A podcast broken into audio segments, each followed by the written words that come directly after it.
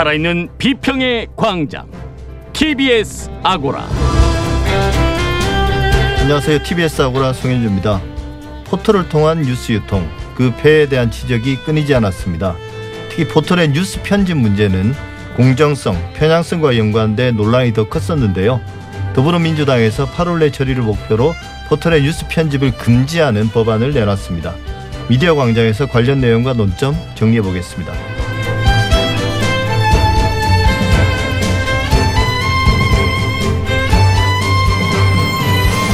본격적인 대선 국면입니다. TBS 시사보도 프로그램들에도 대선 관련한 이야기들이 넘쳐납니다.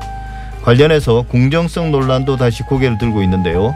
김어준의 뉴스 공장을 중심으로 그동안 TBS에 제기된 지적들과 비판, TBS 창에서 한번 살펴보겠습니다. TBS 아고라 지금 시작하겠습니다.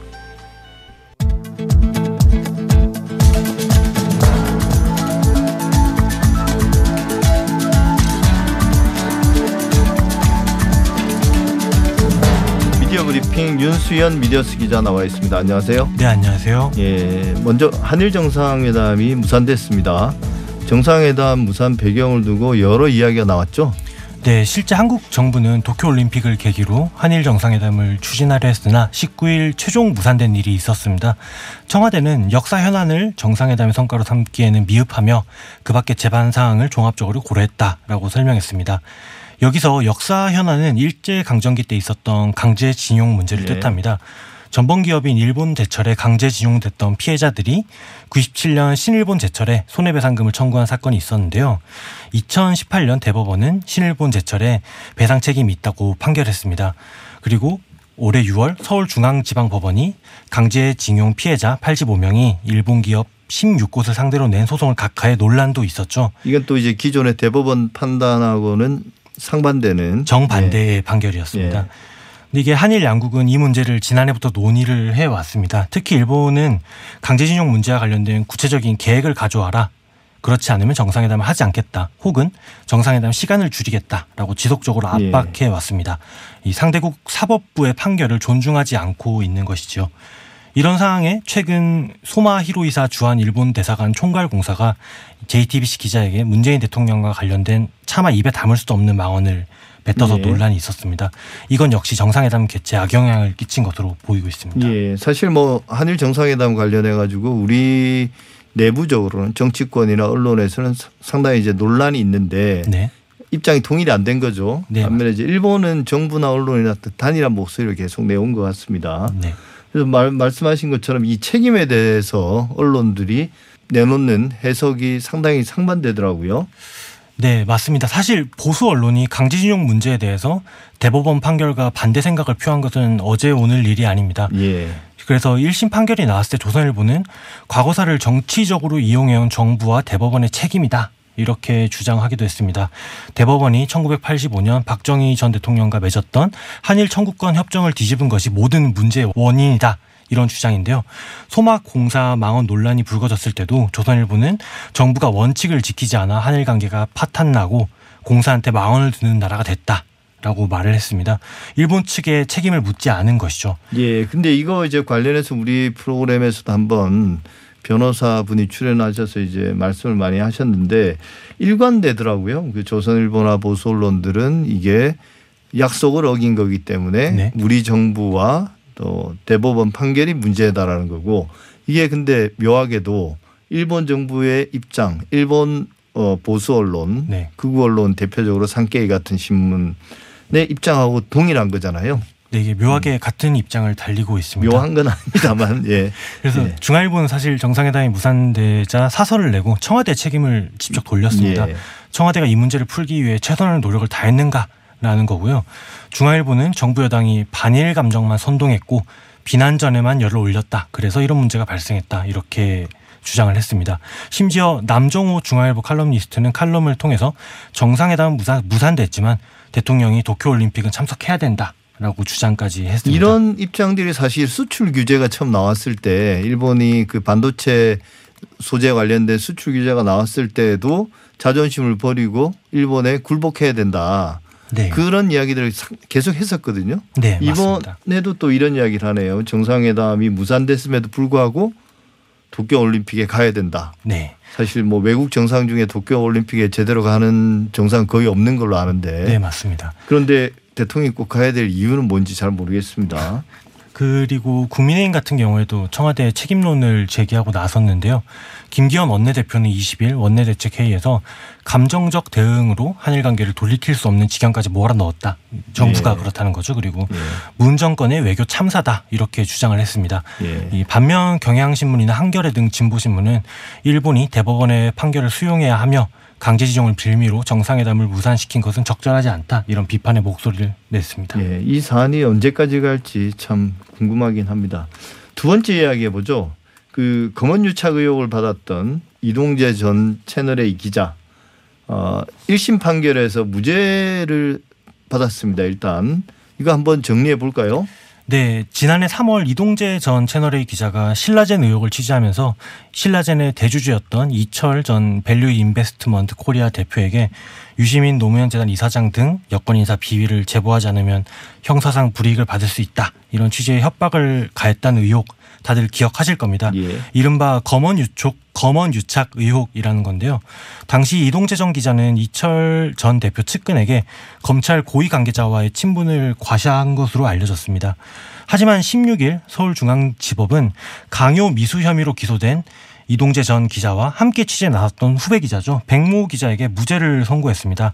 이게 강요죄가 성립하려면 피해자의 의사결정에 영향을 끼칠 정도로 구체적인 해악을 고지를 해야 되는데 예. 재판부는 이동재 전 기자의 행위가 그렇지는 못하다 이렇게 판단을 그 했습니다. 정도까지는 아니다라는 거죠. 네, 맞습니다. 그리고 이동재 전 기자가 강도 높은 수사를 언급하며 제보를 종용한 건 맞는데 이게 구체적인 강요 행위는 아니다 이런 판단입니다. 예. 그리고 사실 수사는 검찰이 하는 건데 검찰이 수사를 하는 거면 이동재 전 기자가 내가 검찰이 이만큼 영향력을 끼칠 수 있다 이런 게 명시적 묵시적으로 언급을 해야 되는데 그런 게 없었다라는 네. 판결입니다. 그러니까 뭐 사실 이 판결이 끝난 건 아니지 않습니까? 아직 마무리된 건 아닌데 네. 방금 말씀하신 것에도 이 재판의 어떤 뭐 여러 가지 쟁점들이 있어요. 네. 그걸 한번 또 정리해 보죠. 이 판결과 관련해서 앞으로 또 항소를 했으니까 2심 판결도 있고 이거 결국 대법원 판결까지 갈 거란 말이에요. 네. 어, 이게 아마 이런 판결 자체가 우리나라 언론 취재와 관련해서 하나의 어떤 이 역사적 기록에 남을 가능성이 큽니다. 이동재 기자의 행위 자체에 대해서 네.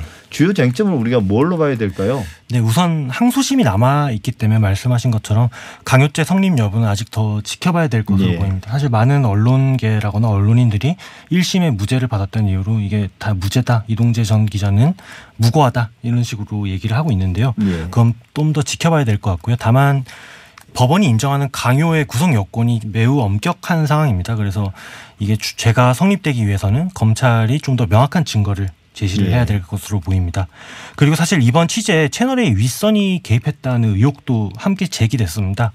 근데 이게 이동재 전 기자가 지난해 공판 때 법조 팀장의 지시 아래 이철 전 대표 집에 찾아갔다 라고 말을 했었는데요. 예. 이게 하지만 채널A가 지난해 발표한 진상조사위원회 보고서에 따르면은 이 이동재 전 기자는 진상조사 직전에 휴대, 휴대폰 두 대와 노트북을 초기화를 했습니다. 그러니까 예. 이게 윗선 윗선이라고 하는 뭐 법조팀장이나 이런 사람 통화 기록이 현재 없는 상태인 거죠.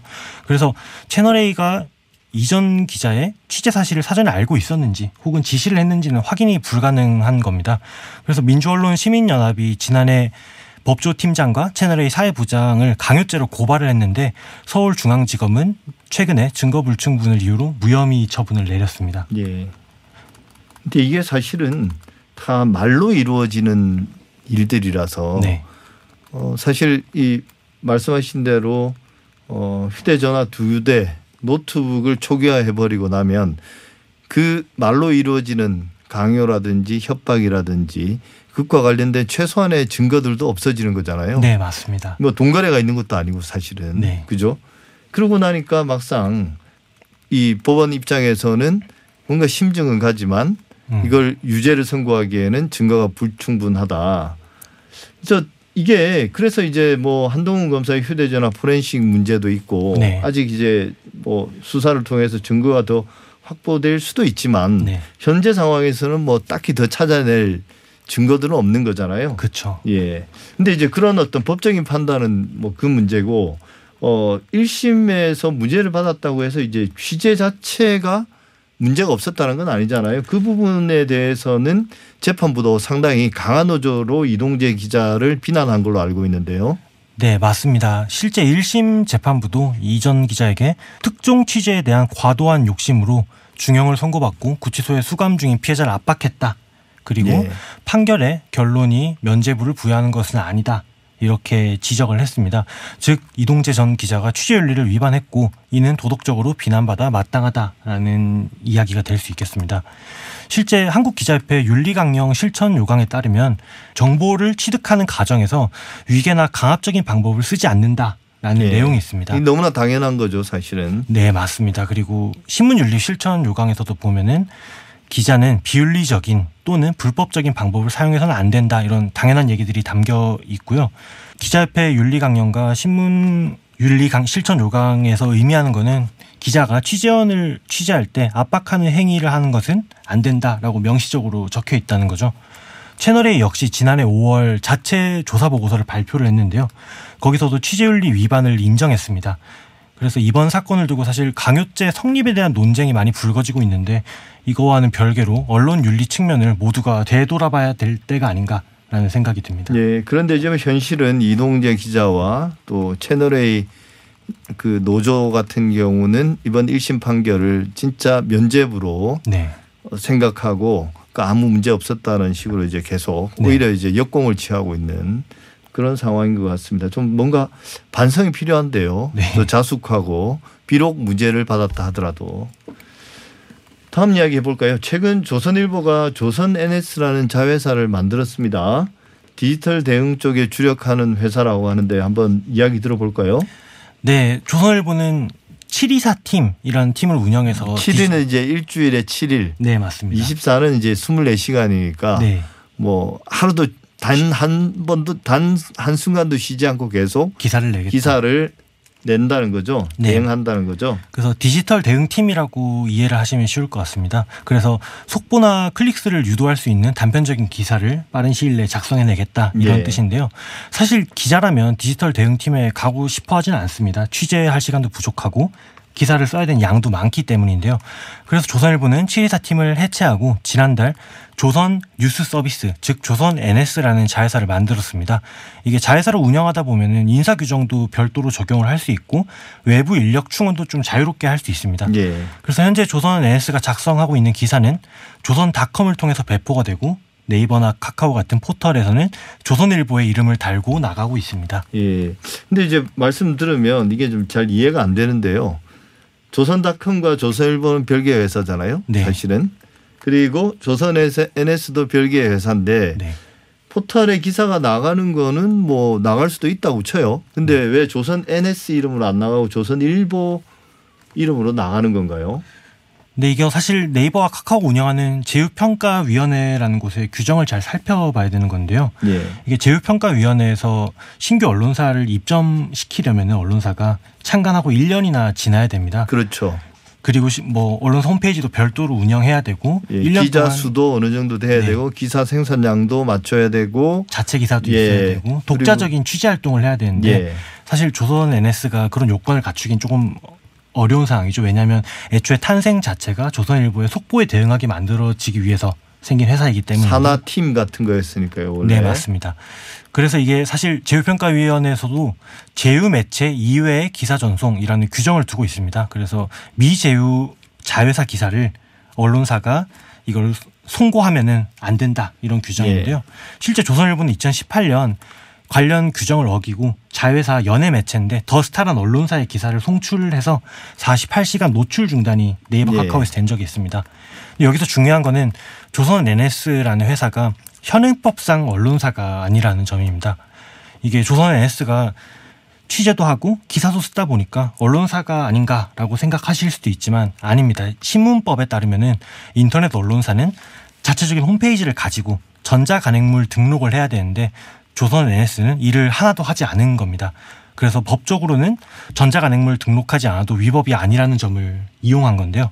그래서 조선일보가 제휴평가위원회 규정을 피하고 자회사 기사를 송출할 수 있, 하게 된 겁니다. 예, 그러니까 정리를 하자면 제휴를 한 아, 그러니까 카카오나 아니면 네이버와 제휴를 한 언론사가 네. 자사 기사를 송고하는 건 전혀 문제가 없죠. 네, 맞습니다. 하지만 자회사의 기사를 송고하는 것은 금지되는 거잖아요. 네, 맞습니다. 조선일보가 그러니까 조선일보 자회사라고 있는 알 수는 지금 있는지 모르겠죠. 만약에 뭐뭐 여성조선이라는 곳에 네. 자회사가 있는데 여기서 기사를 생산한 걸 조선일보가 조선일보 이름으로 송고하는 것은 금지돼 있는 거잖아요. 네, 그 조건을 충족을 하려면은 그 자회사가 포털과 제휴를 맺지 않아야 되는 따로 맺어야 되는 거죠. 예, 따로 그렇죠. 맺어서 뭐 월간 조선은 월간 조선대로 따로 제휴를 맺어야 포털에 기사를 내보낼 수 있는 거죠. 네, 그죠? 맞습니다. 근데 이제 기사를 많이 내보낼수록 수익이 올라가잖아요. 네, 맞습니다. 그렇기 때문에 여기저기 기사들을 자기 이 조선일보 계열에서 생산한 걸 다 넣고 싶은데 그런데 조선 NS는 언론사로 등록을 하면 따로 제휴를 맺어야 되니까 네. 등록을 안 해버리는 거죠. 네, 그렇죠. 과거에 실제로 이런 걸로 그러니까 우리는 언론사가 아니야. 그러니까 포털의 규제로부터 피해 나갈 수 있는 거네요. 네, 그래서 실제 이게 제가 이 조선 NS 대표랑 통화도 해봤는데요. 예. 왜 이렇게 했냐라고 물어보니까 돌아온 대답은 그게 위법은 아니지 않아요. 이렇게 말을 그러니까 하더라고요. 편법임을 인정하는 거네요. 네, 그렇게 그죠? 볼수 있습니다. 그러니까 그게 목적은 기사를 많이 내보내기 위해서 네, 제재를 피하면서 그런 것 같습니다. 그러면 궁금한 거는 조선 NS는 어떤 기사를 쓰나요? 네, 이게 조선 NS 기자들은 미디어오늘 보도에 따르면 일일 4교대 근무를 하고 있습니다. 그래서 예. 온라인에서 나오는 속보들을 주로 처리하는데요. 뭐 예. 커뮤니티 게시글, SNS 아니면 타사 기사, 외신 이런 것들을 인용하거나 그때 그때 발생하는 사건 사고들을 기사화하고 있습니다. 예. 사실 이런 것들을 보면 크게 품을 들이지 않아도 작성할 수 있는 것들인데 자극적인 소재여서 많은 조회수를 기록할 수 있는 예. 그런 것들입니다. 사람들이 읽고 나면 화가 나고 이걸 기사라고 썼나 싶지만 제목을 보면 클릭하게 만드는 네. 그런 기사들. 그런 기사들을 일일 사교대로 돌아가면서 6시간 근무하면서 그 팀이 계속 생산해 내는 거네요. 네, 맞습니다. 사무실 밖에 나가지 않고. 네. 그죠? 네, 잘 알았습니다. 그 이게 또 사실 주목해야 될 점은 조선 NS 기자들이 언론사가 아니다 보니까 김영란법을 적용받지 않습니다. 예. 이 김영란법 조항을 보면 적용 대상이 법적으로 규정되는 언론사 임직원으로 나와 있는데 그렇죠. 조선 NS는 신문법상 그리고 언론중재법상 언론사가 아니기 때문에 김영란법을 피할 수 있게 되는 겁니다. 오늘 여기까지 하겠습니다. 미디어스의 윤수연 기자였습니다. 오늘 말씀 잘 들었습니다. 네, 감사합니다.